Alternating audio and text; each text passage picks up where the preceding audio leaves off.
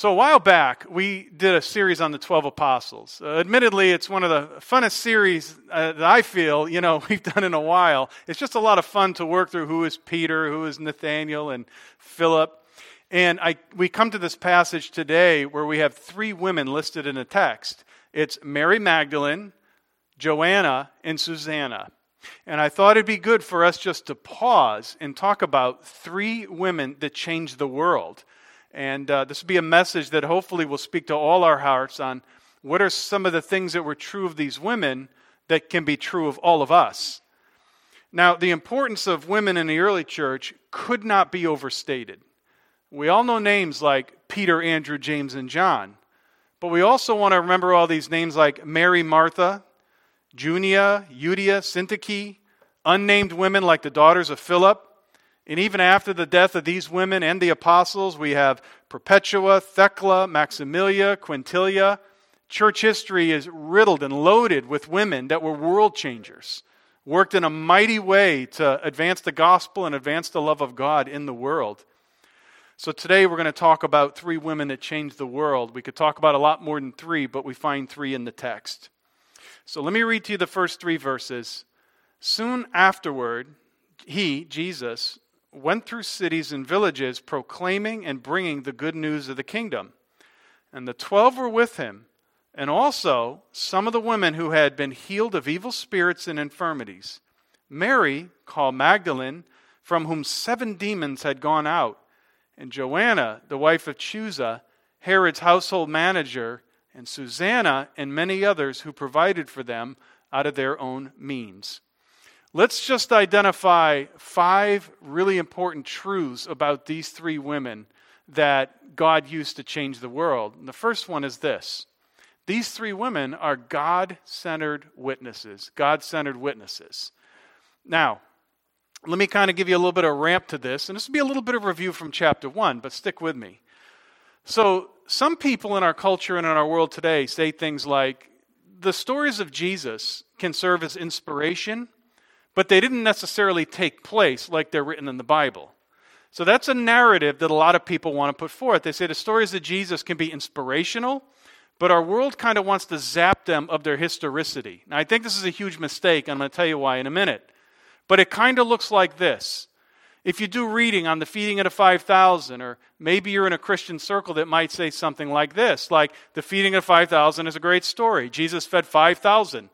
By the way, that is just 5,000 men in the ancient world. They had women and children. You're talking about feeding of maybe 15 or 20,000 people. And what some might say is something like that teaches us not that Jesus actually did that. I mean, lo and behold, God doing a miracle. But they believe that that is just teaching us that we should share. Now, I don't doubt for a minute that we should share and we should show compassion. But what we're doing is we're zapping the passage of the historicity when we do that. It is true that the passage inspires us to be compassionate, but it also teaches us that a real miracle took place. Jesus literally fed 5,000 plus people, and God can do the same for us. Others might look at something like the sermons that Jesus preached, and there's all kinds of themes in those sermons. There's forgiveness, there's God's judgment in there, there's things like Jesus on power, sex, and money, and things like that. And we pick and choose our favorite parts, and we say, well, he spoke on this, but we, we don't really believe that he spoke on all of this. Or the resurrection of Jesus. Some might say that's a symbol of being reborn. So, for example, uh, we all need to be reborn, but we don't really believe Jesus rose from the dead. Again, I think that's a mistake. And so, what these three women teach us, this is really important, they teach us the historicity of the Bible. What I mean by that is they are witnesses that the events that are recorded in Scripture really took place like they did. And I'm going to show you why, or try to show you why. First of all, let's talk about how the women are historical eyewitnesses. Do you remember what Luke wrote when he opened the book? He said, I'm writing an orderly account and I'm getting my information from who? Remember who he's getting it from? Eyewitnesses. He's not getting it secondhand. Luke took two to three years to record this information, and he's getting it from eyewitnesses. In other words, all the events that Luke writes about in this book can be verified by eyewitness testimony. So right away we know when Luke mentions three women, who are they? These are eyewitnesses. These are people that Luke interviewed in order to get this information. Where do you think Luke got learned about the parable of the soils? Because he wasn't there. He learned it from people like these three women that actually told Luke this parable because they were there. So let's just take a minute and review what we call, we call ancient writing styles.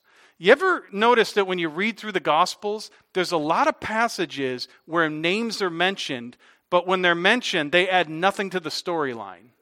Let me give you one example. Look up on the screen at Mark 15 11.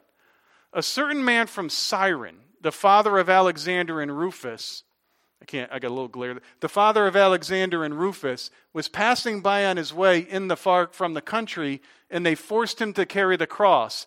Look at a passage like this. Ask yourself this question How does mentioning any of these names contribute to the narrative? It doesn't at all, does it?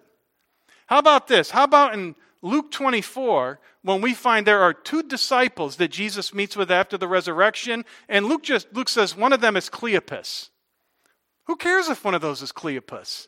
Like I get why he gives me Peter's name, but why does he give me these random names? How about Bartimaeus the, uh, the, the blind? He heals a man named Bartimaeus. It doesn't matter if you know Bartimaeus' name. My point is this there are all kinds of, not just minor, very minor characters in the Bible and somehow those gospel writers put their names in. Well, people like Richard Bauckham, who wrote Jesus and the Eyewitnesses, tells us that that is an ancient writing style. That is the writer's way of putting footnotes into the document. In other words, when you write a document and you cite your primary sources, anybody in high school or college will do this. You put footnote one, I got that from this book, so people can follow up on your research when Luke includes these little obscure names that don't really contribute to the story, what is he doing? Those are his way of footnoting the accounts. That's Luke's way of saying there are two apostles, two disciples that met Jesus on the road to uh, Emmaus, and if you don't believe me, go ask Cleopas. He was one of them. Remember back that Alexander and Rufus, the, the sons? What does that mean? That means when the biblical writers are writing about Jesus going to the cross and a man helped carry the cross, those sons are still alive. And so if you want information about that, you don't have to take Matthew, Mark, or Luke's words. Go ask Alexander or Rufus. They'll tell you, yeah, my father's the one that carried the cross. He was there. Let me tell you how that went down. Those little obscure names that come up and never again reappear in the story, those are like footnotes to a document. That's how they wrote in the first century. They didn't put footnotes in, they put these characters' names in. And if you look for them carefully, they're all over the Gospels. Now, take a look at your passage. It says here in verse 2 some of the women who had been healed of evil spirits and infirmities, and then he gives you three names Mary, Joanna, and uh, Susanna. I want you to notice in this passage how Luke does not describe any of these healings, he only gives you names.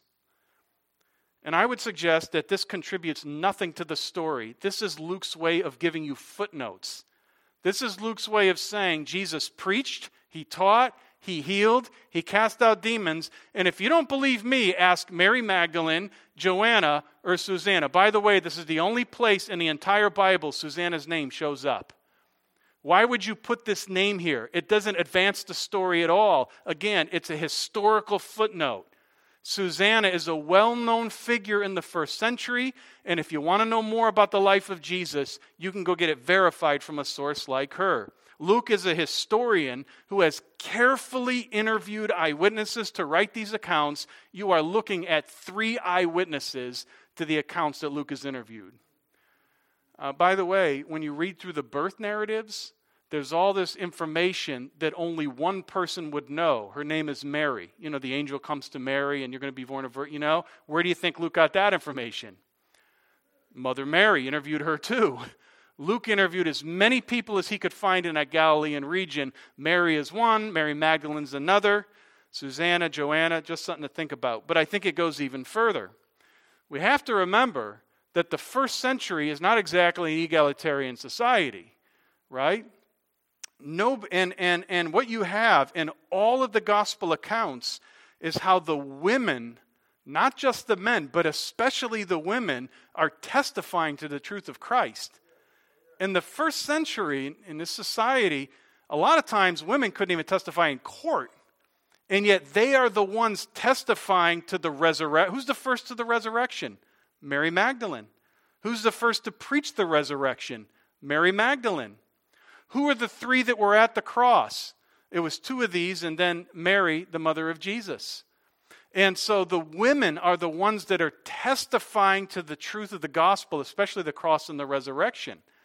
The point to appreciate is this if you think the early church is making up stories to get people into the church, nobody writes stories this way in the first century.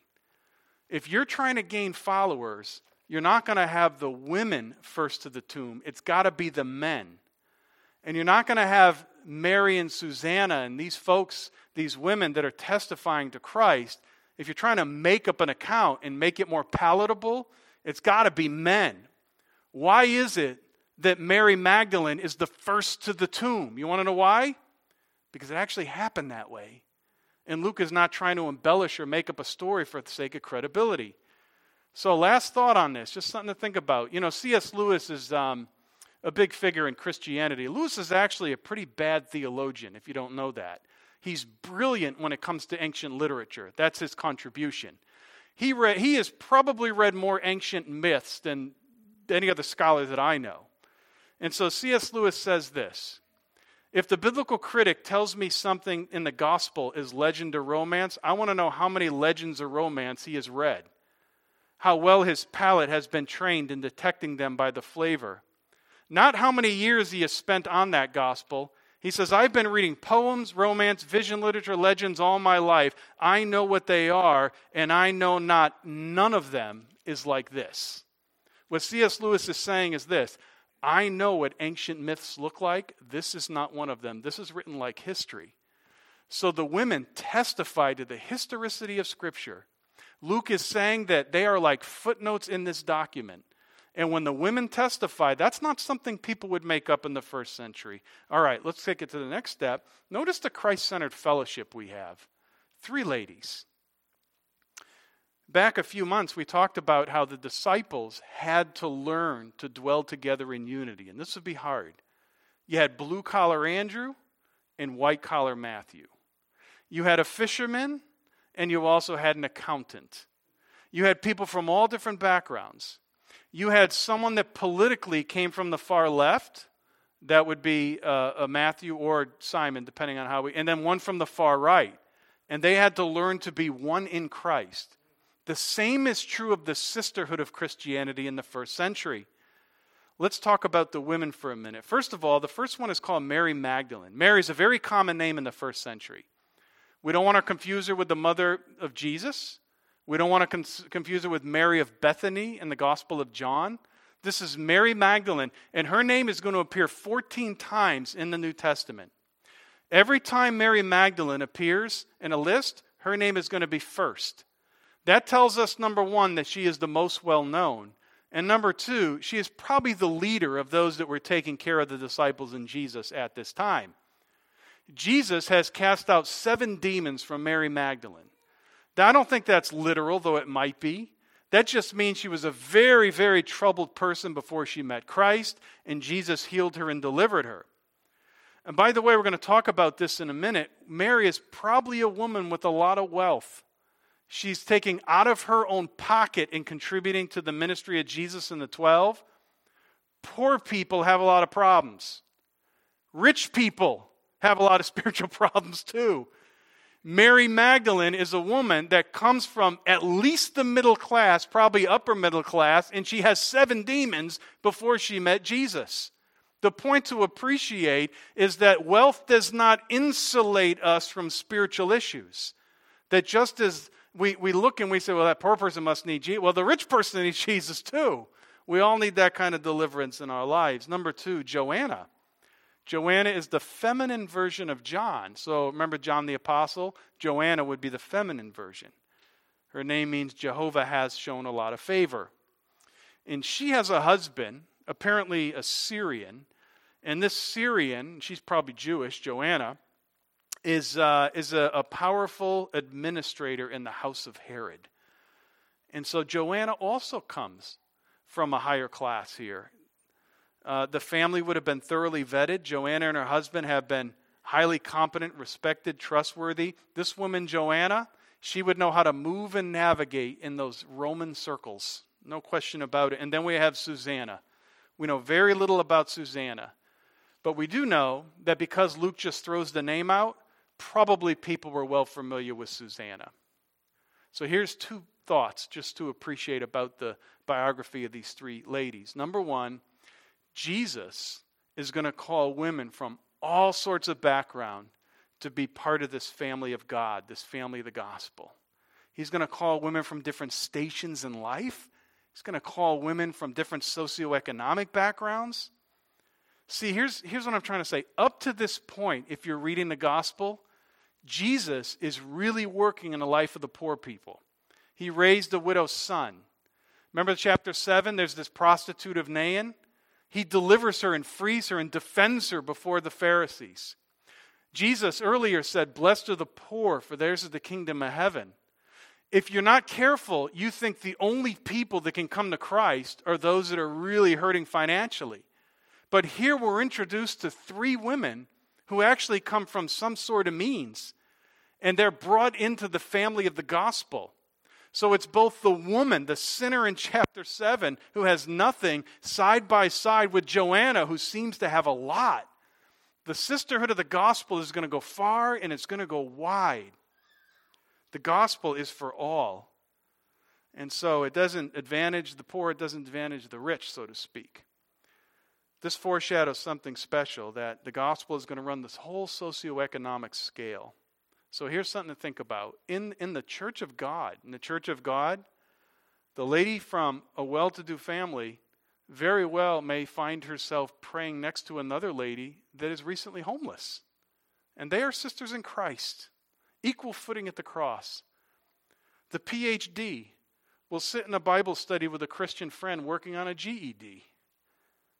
One week, the fellowship is going to take place at a house like Joanna's big rooms, big couches, lots of space, cheese trays, and things like that.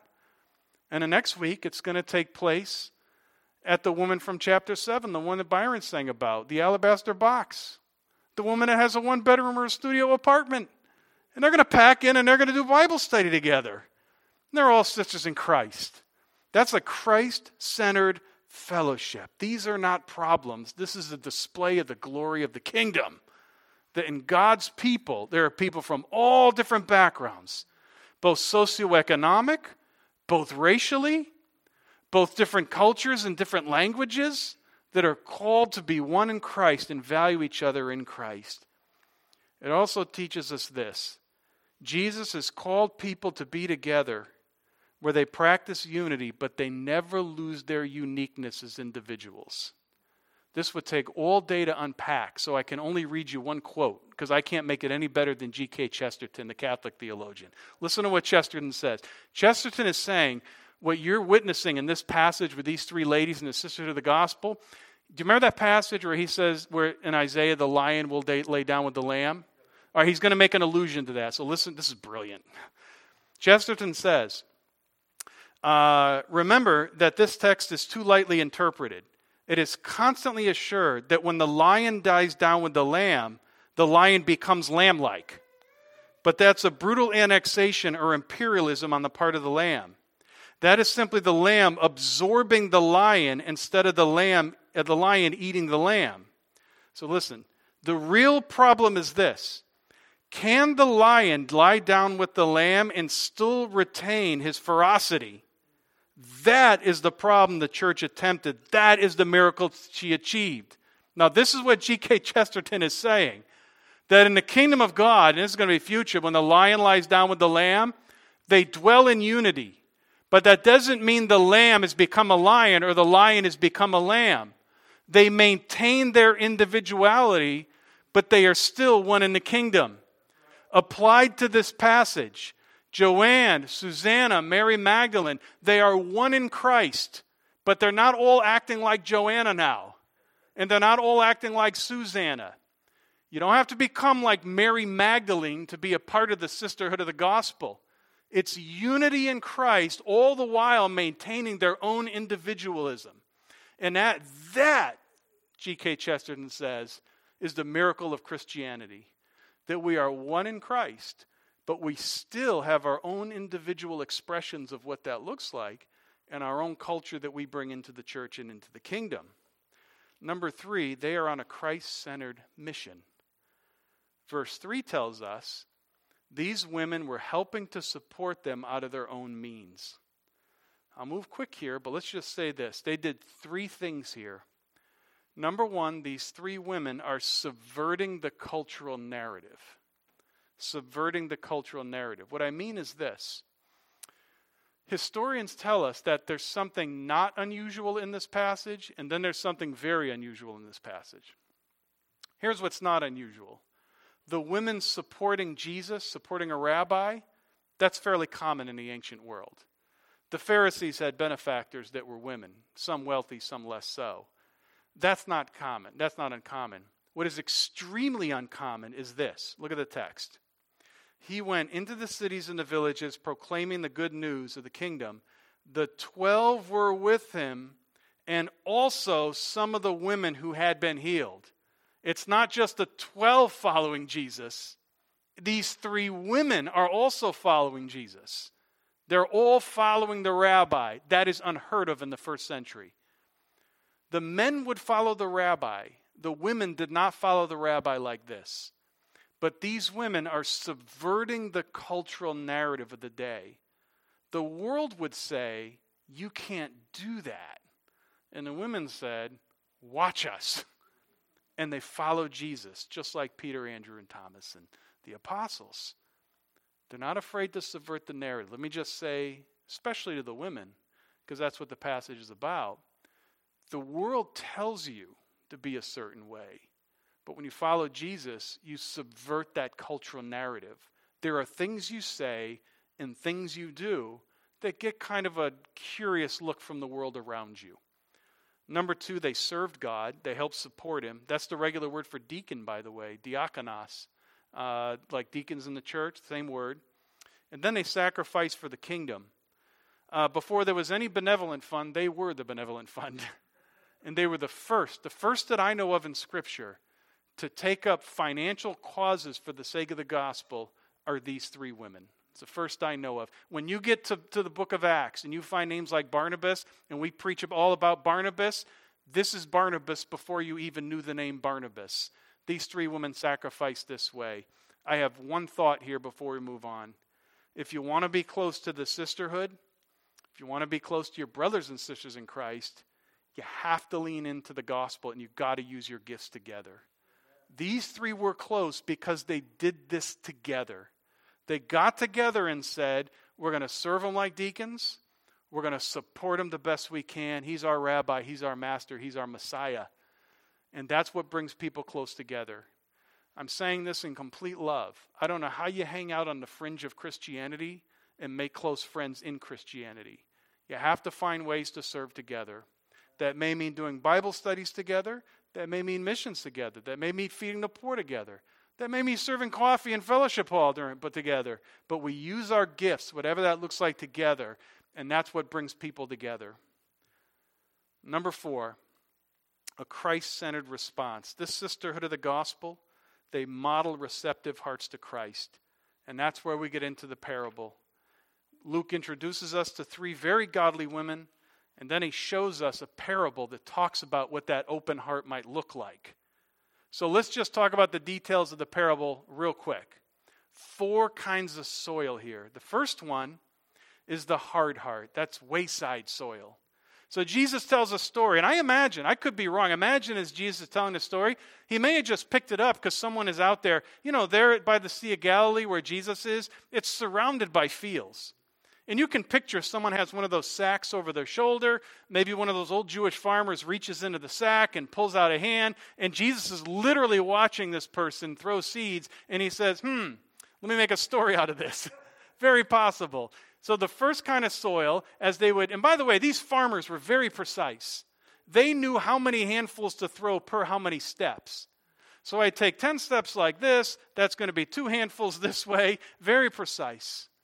And yet, no matter how precise you are, some of that seed is going to fall on what's called the wayside soil. What is the wayside soil? The wayside soil is like a path that would cut through the fields. Think about hiking paths, wherever you like to hike in the woods, where people trample over those and dogs run through them. It gets very packed down, and of course, nothing can grow there. There's a lot of reasons, by the way, they would leave these paths between the fields. Obviously, you had to walk through the fields. There's no fences in the ancient world, not like this.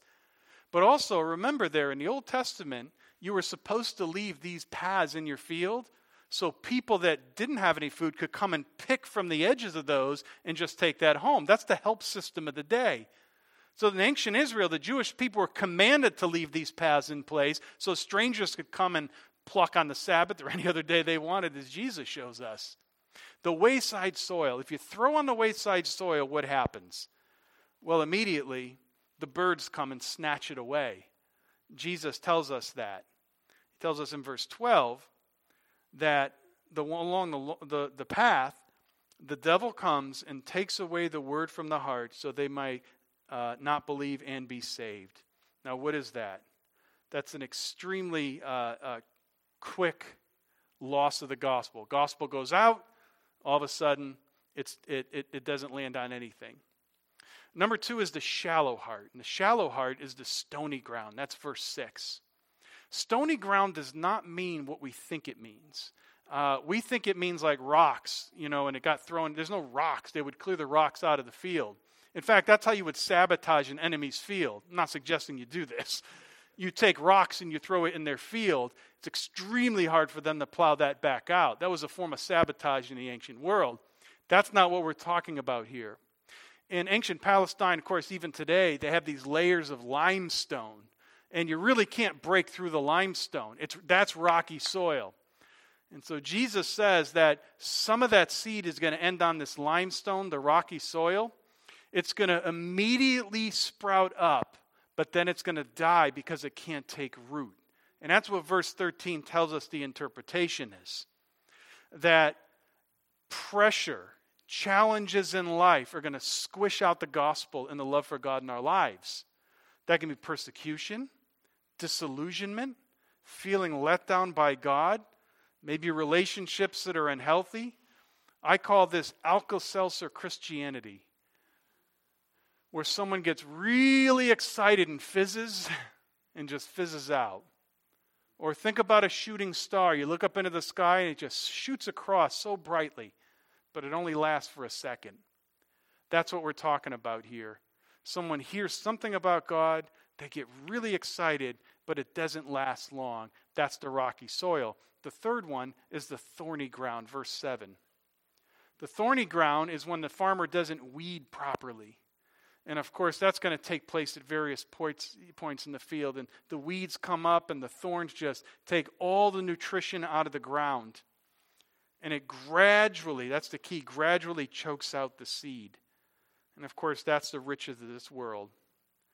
And number eight is our focus. Here's the women. Some fell on good soil and grew and yielded a hundredfold. That's not unusual, but that is a very good increase. And he said these things he called out He who has ears, let him hear. Now, the point to appreciate is this this is an example of the women. It should also be an example of us. The Christian life is a marathon, not a sprint. The goal of the Christian life is not to be as godly as you can for 48 hours, you know, and then you go on sabbatical for the rest of your life. The goal of the Christian life is to follow the Lord all the way to the end. Matthew says some produce 30 fold, some 60 fold, some 100 fold. We're not anticipating that everybody responds exactly the same, but there's some kind of fruit in the life.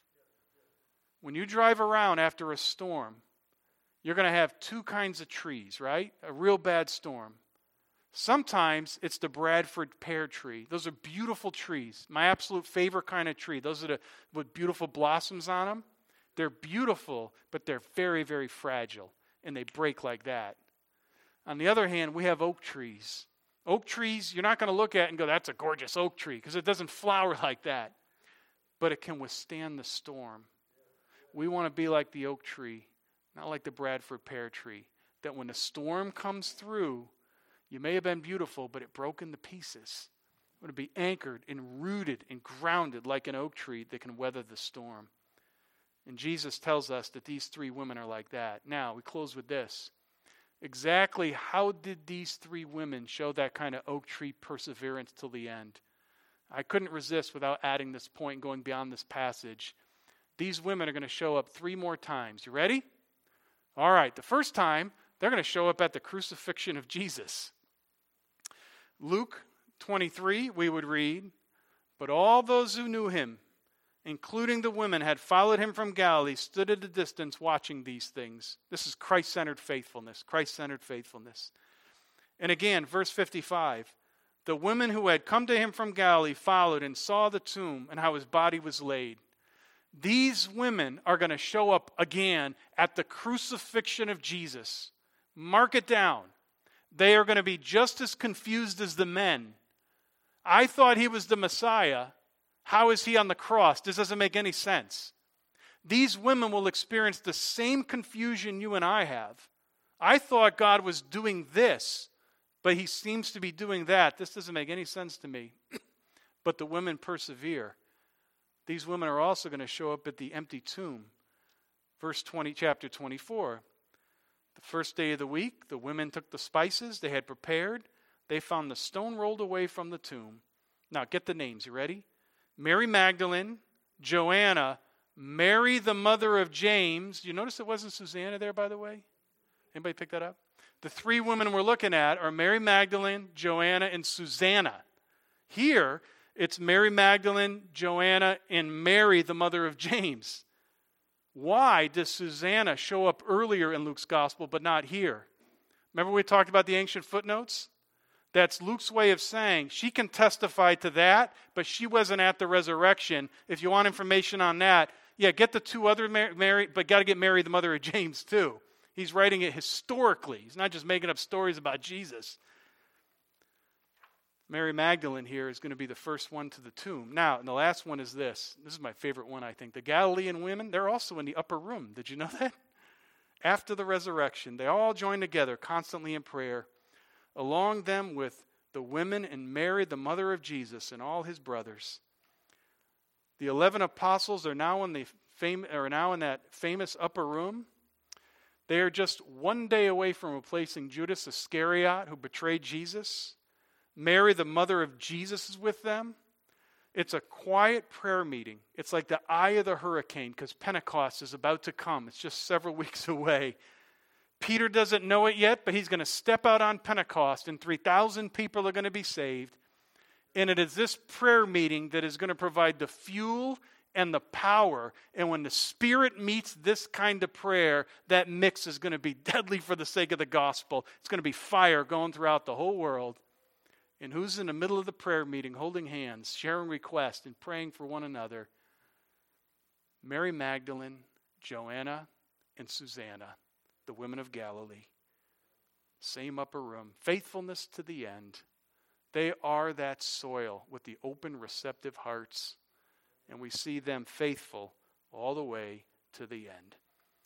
Father, thank you for your grace today and your love. I pray that we would draw from the lives of these three followers of you, these three women. As they change the world, you can use us to change the world. Help us to be responsive to your word like they were. Not thorny soil, not rocky, not the wayside, but the fruitful soil. As we sing together, Lord, I pray that we lift up Christ. Give us the strength we need to walk with you this week. In Jesus' name, amen.